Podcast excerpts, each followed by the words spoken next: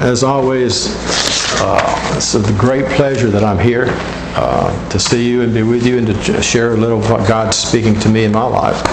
You know, so uh, Father Ronnie, would you pray for the word? For the Father, we do thank you for your amazing love Yes, Lord. displayed about in the Father love. We pray, Holy Spirit, that you continue to open our eyes to see your love and your majesty and your awesomeness. May you Yes. speak through your word, reveal truth and light that they may bring us closer to you yes, Lord. and not drive us away, but call unto us, beckon unto us, and bring us closer into your presence. In Jesus' name. Amen.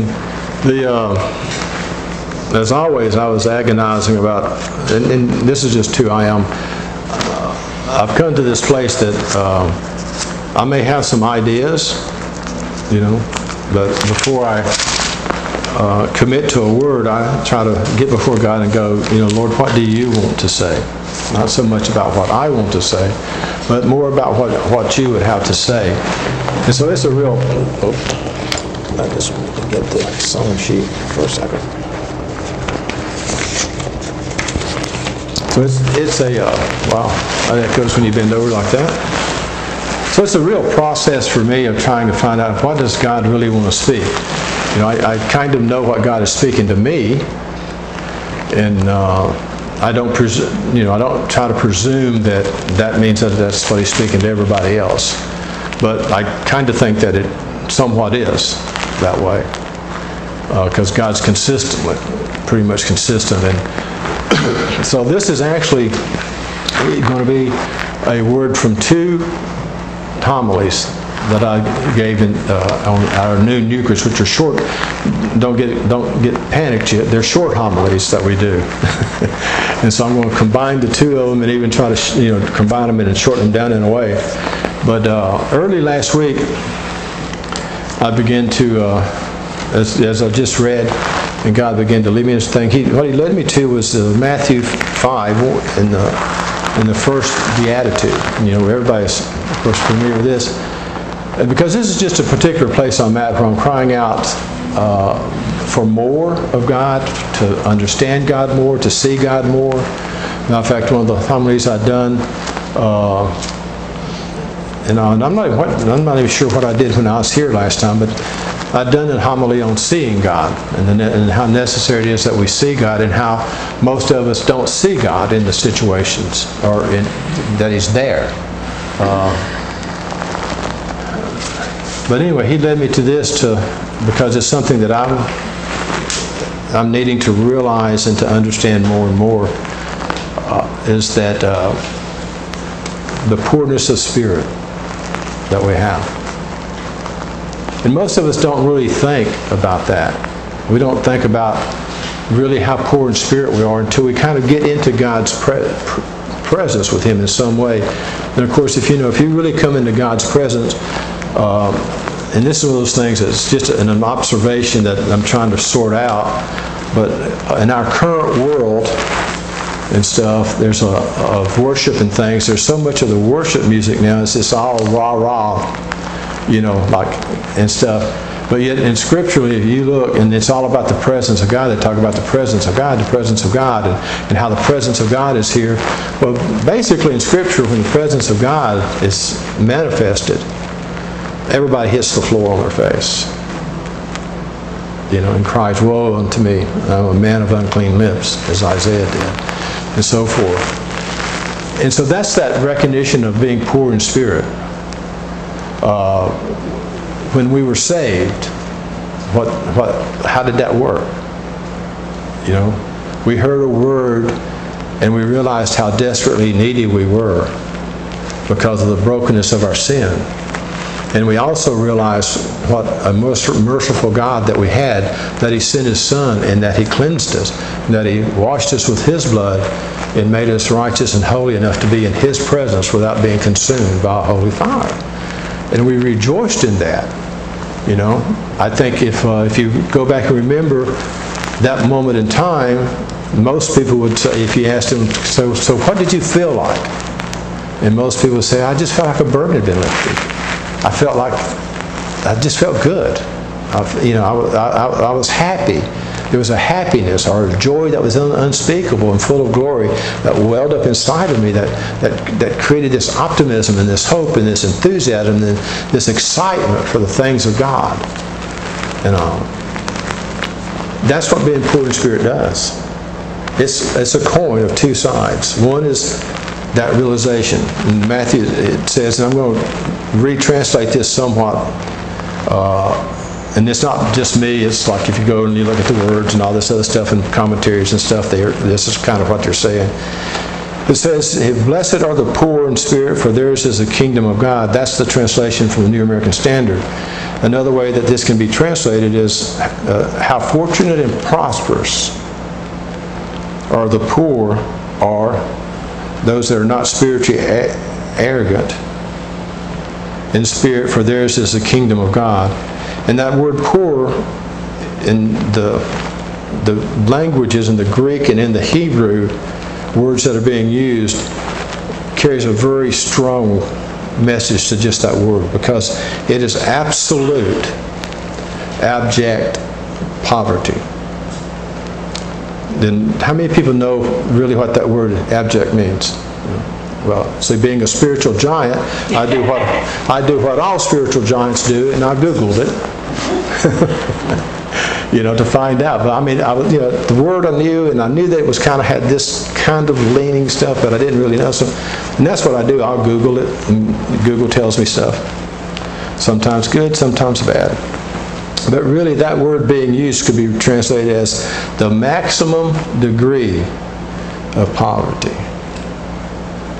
And see, when we come to Christ in that way of maximum degree of poverty, of maximum awareness of the otherness of God to us, and we are before Him and we cry out to Him as a loving Father, Father, forgive me. He, that is the, the greatest thing that God wants to do and to manifest is His forgiveness to His children. You know? I mean, He died for that. Died to love us and for us to be able to grasp a little bit of His love. Because no matter how much we grasp, it's little. You know, no matter if we're consumed, the most consumed person by the love of God is still is still little because it is so limitless and so beyond us. And so, as I looked at this, uh, uh, God spoke a word to me that said, uh, "We can." The way the Christian life kind of works, because I'm in this place right now where God's just dealing with me about so many issues. Uh, that we can realize how poor we are by just being honest and transparent with ourselves.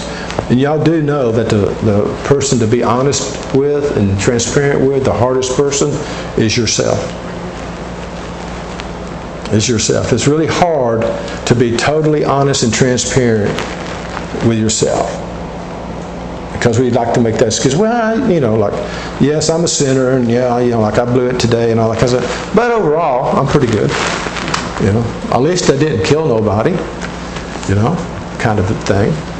Uh, but we can either come to that on our own by just getting in, and to get there honestly with ourselves is to get into God's presence. His presence and His glory and who He is and His love will shine the light on all the darkness in our life where we can become, we really see it. Just not like we did, we saw our sin when we were saved, when we met Christ. You know?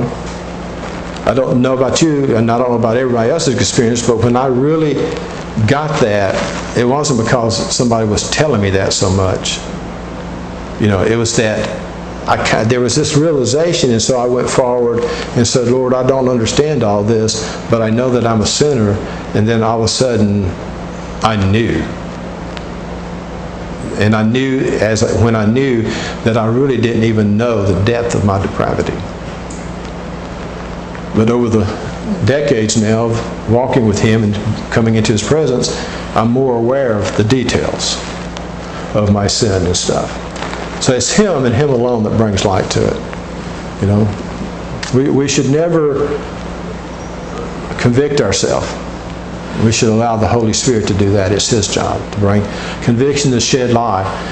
And that brings us to that. We realize just how poor we are, no matter how far we go, how poor we are. If you read a lot of the, the, the, the saints and stuff, they'll talk about, you know, that the older they got, the closer they got to God, the more they realized how sinful they were.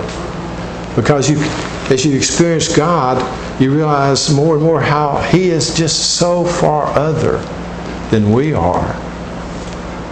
And we come to understand that otherness and we just realize, wow, you know, wow. You know. So it's a good thing to be poor in spirit.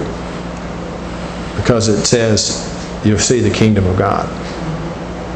Now, say, when we recognize our poverty, then we can recognize the, the glorious work of God that's around us. See, too many times the things of this world are the riches that we have, and whichever one in, in this room is incredible wealthy, materially, in comparison to the to a large segment of the world.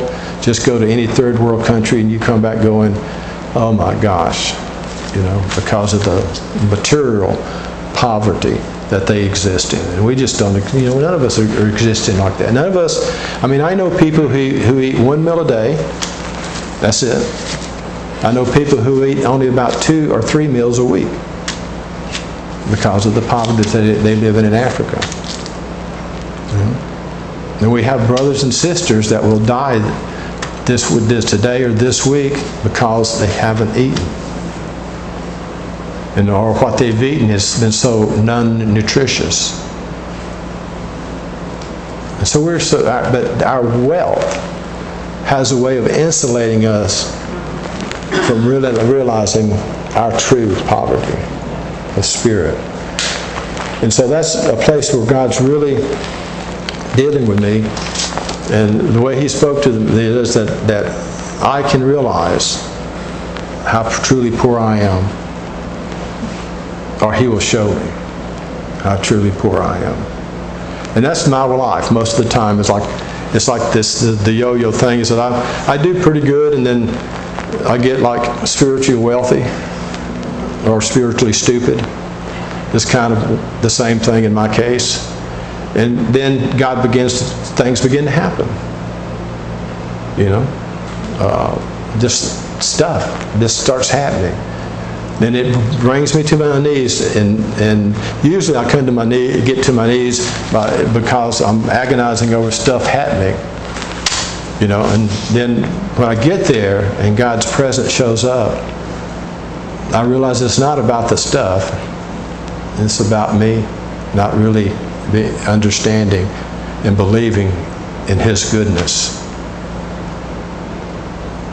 The, uh, if, uh, y'all may not have been here, but some time back I did a homily on believing. I'm convinced that the whole Christian life, basically, that that's what it's about, is God te- trying to teach us to believe and showing us our unbelief and how it affects our daily, every moment life.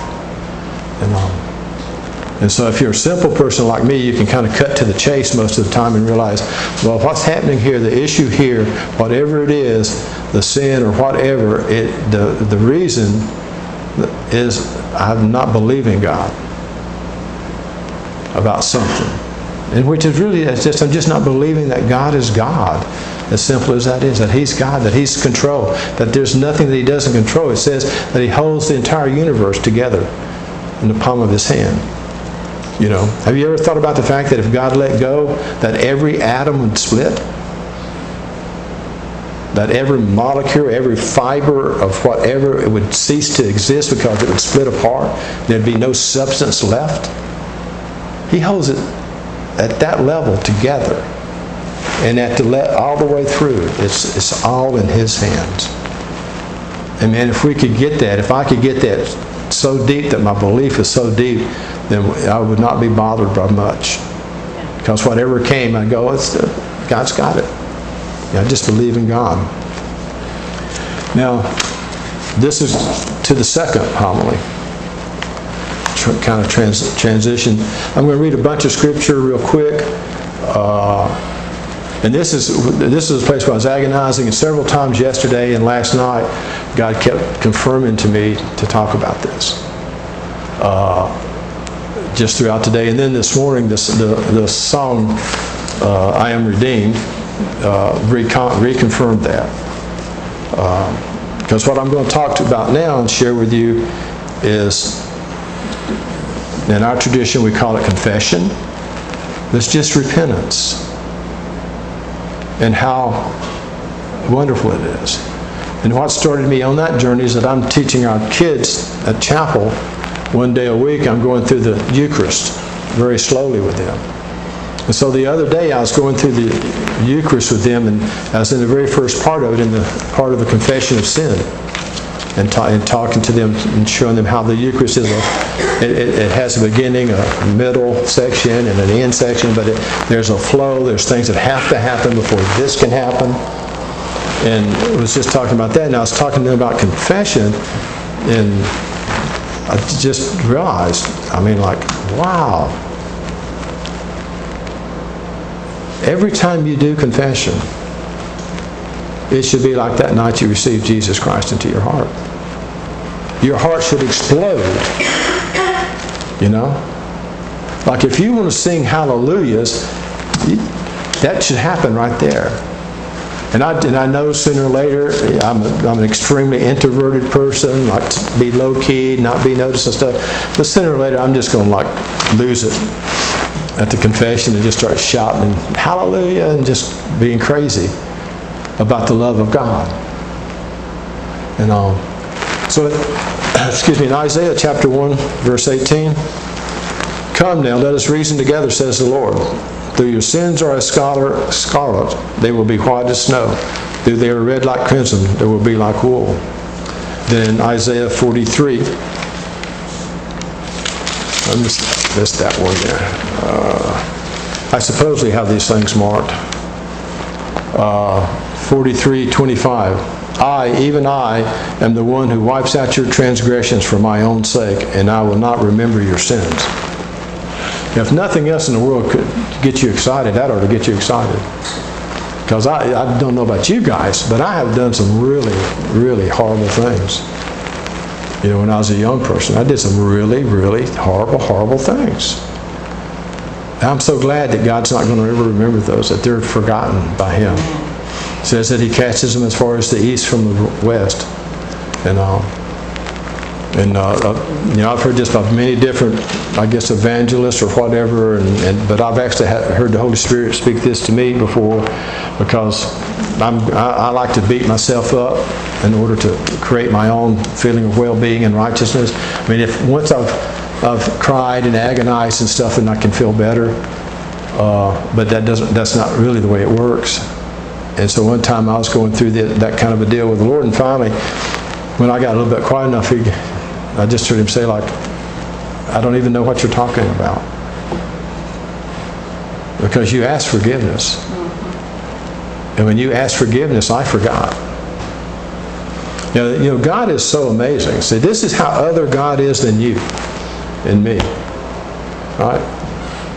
If you if you do something to me and you ask my forgiveness and I forgive you, you know, and then two weeks later or sometimes like in my case 30 seconds later do it again and ask forgiveness again. Well i remember the first time. And, I, and, it starts adding up. And by the time you've asked me forgiveness for the 50th time i'm pretty much done with you. You know i've given up hope. And that's not god. But we try to make god in our own image. And so we become afraid to go and get before Him and get honest and transparent. Because we know that this isn't the first time I've done this. I've done this repeatedly. In my case, I'm 69 years old, so there's about 60 years of this that I've done some things that haven't changed a whole lot. A little, but not as much as they should. Uh, but see, that's not God. You know, when you ask God's forgiveness, He totally forgives you. Get a net, Kleenex.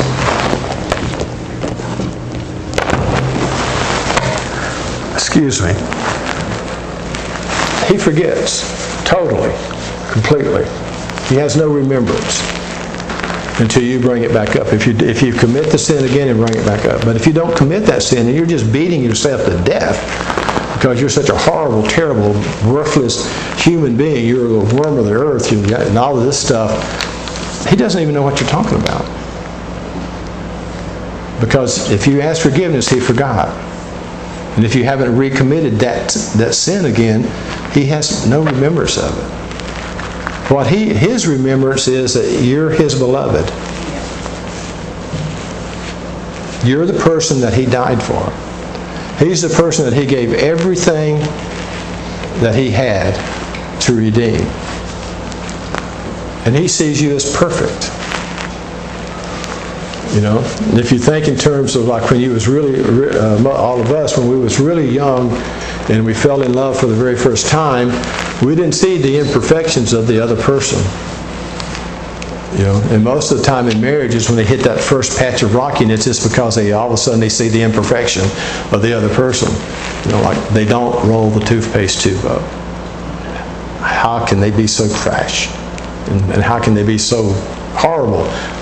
You know, that they put the toilet paper on the roll the wrong way. You know? The imperfections. See, God doesn't see those. What He sees is all the potential of the one that He loves. God is always in that first love way of looking at things. Not, you know, He, he never gets tired of us. Isaiah 44, 25. I, even I, am the one who wipes out your transgressions for my own sake, and I will not remember your sins. See, that's what the, the thing that we have to remember is that He doesn't do it for our sake. It's, it's a byproduct of what He does for His sake. To fulfill the desire of His heart is to have a beloved. It's what He does. I, even I, I'm the one who wiped out your transgressions for my sake, because I love you. It's for my sake. And I will remember your sins no more. In Luke 24, 46 and 47, he says, and he said to them, Thus it is written. This is Jesus speaking. This should be the red letter part.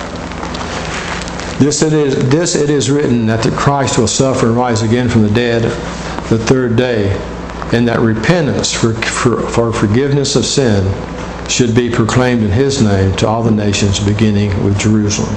You are a witness of these things. See, he died for us. In Ephesians chapter 1, Paul the Apostle opening into this letter to the Ephesians, which, you know, Ephesians is one of those, it's considered like one of the great uh, books that Paul wrote, that he spoke so many things and so many deeply, you know, like Corinthians, he kind of dealt a lot with like the day to day.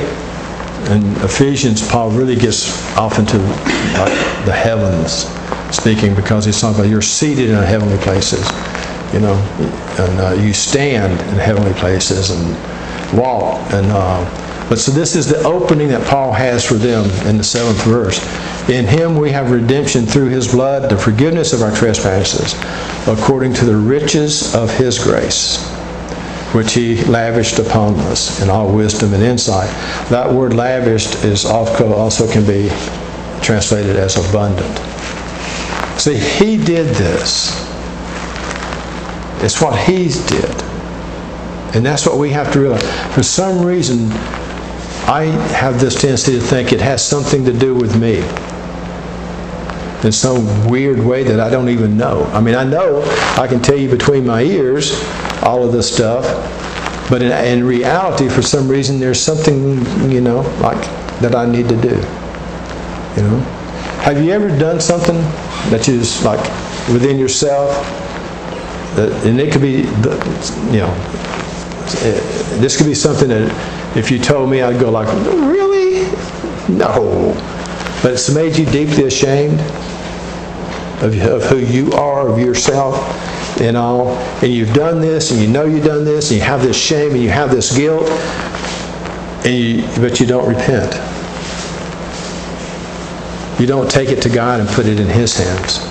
You don't place it under His blood. You wait till like the next day, or the, you know, it's like so. Like between two o'clock today and eight o'clock tonight, I'm going to do something that's, that will make me feel okay about being transparent about this before the Lord and asking His forgiveness. It's like I got to get good enough to ask forgiveness or something.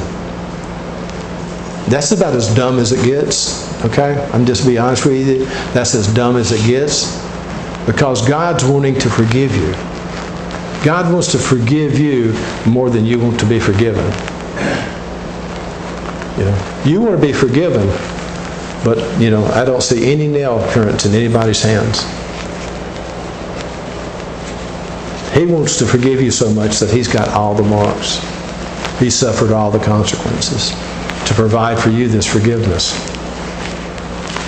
Paul in Colossians, the first chapter again, 13 and 14 says, For he rescued us from the dominion of darkness and transferred us to the kingdom of his beloved Son, in whom we have redemption and forgiveness of sins. That should that should just, I don't know, it should make us crazy.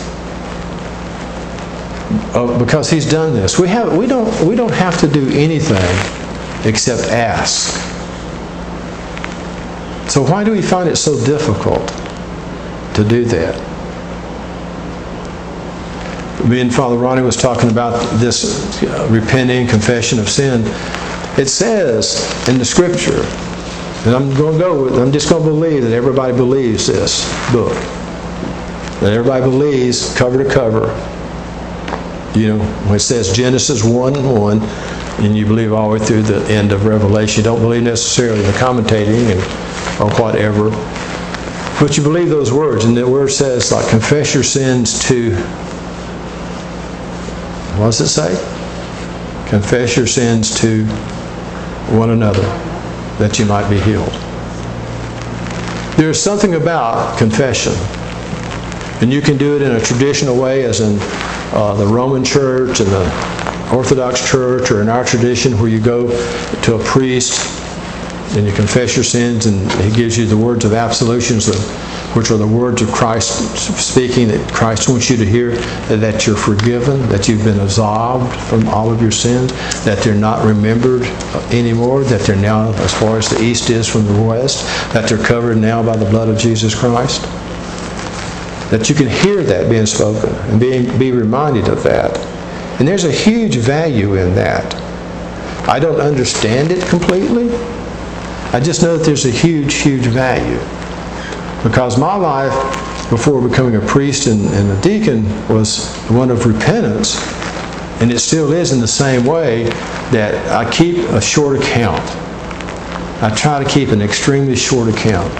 So when I realize you know, on my good, on a really good day, if I realize that I've done something to you, I will immediately go, I'm sorry. I didn't, you know, I'm sorry.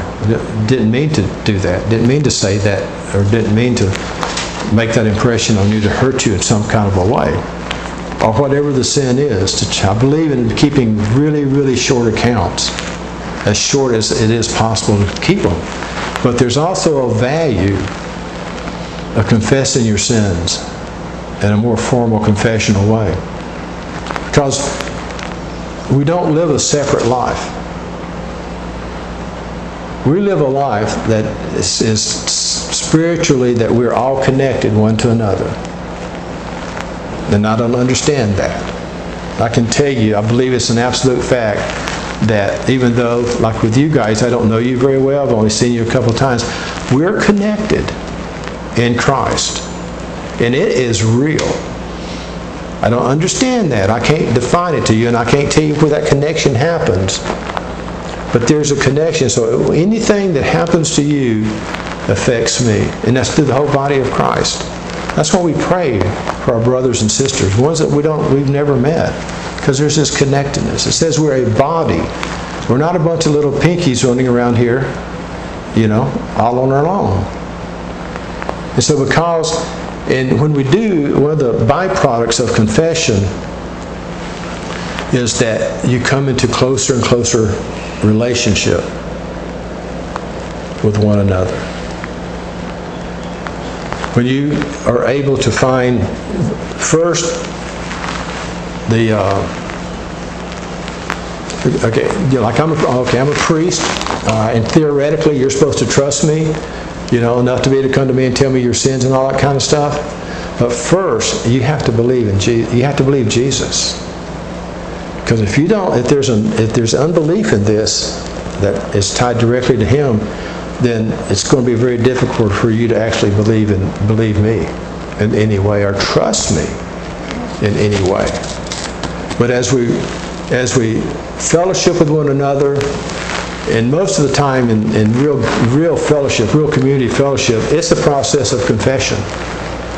You know, like we sat around last night, we talked about stuff that we both struggle with or don't struggle with, or we wonder, we have doubts about, and all that. And that's a kind of a confession of its own that's going on that has created a, an extreme bond of brotherhood and friendship with me and Father Ronnie. And that's what it does. Now, I'm not telling you that, like, you know, like if you murdered somebody last night, that you need to come tell Sandra that you murdered somebody last night.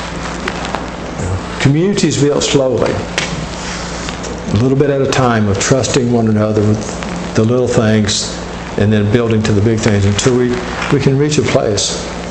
But the biggest thing about it is, uh, and I'm not there yet, I'm working towards that, uh, that we should like run full speed, wide open, knocking people down to confess our sins. Because in that is where we have true redemption. And then it's in that place where we, we are confessing our sin and our poverty of spirit, our poorness of spirit, that God meets us.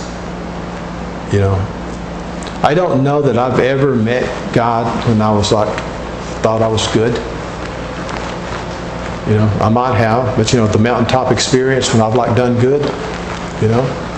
I don't know that I've ever like done a homily or even prayed for people and like say we go into Africa we pray for thousands of people and we see hundreds and thousands of people healed and stuff. I don't know that I've ever felt the same presence of God, the same glory of God, the same awesomeness of God, the same God that is beyond me in any way other than when I've experienced Him, when I've realized my poverty and been open to Him to show me His sufficiency. See, it's in His sufficiency we have everything. It's in our poverty that we have nothing. And Mother Teresa was one of the ones that, when, uh, if you remember, she made the statement when she came to America and stuff as to how poor and impoverished we were. You know, she understood poverty of spirit. And, that's why sometimes I've gone in, um, in mud huts and been with Africans that have nothing, that are just, you know, have, don't, don't have a whole lot of hope for anything and all, but yet they were rich. They were rich in their relationship with Christ. So let us welcome confession. Let us welcome being before the Lord. Let's walk. It says we can come into His presence with boldness of faith come in and be open and honest and transparent with Him so that His presence can truly come down and reign. His glory can be manifest and that we can know the fullness of Christ actually living His life now inside of us. Amen. Name of the Father.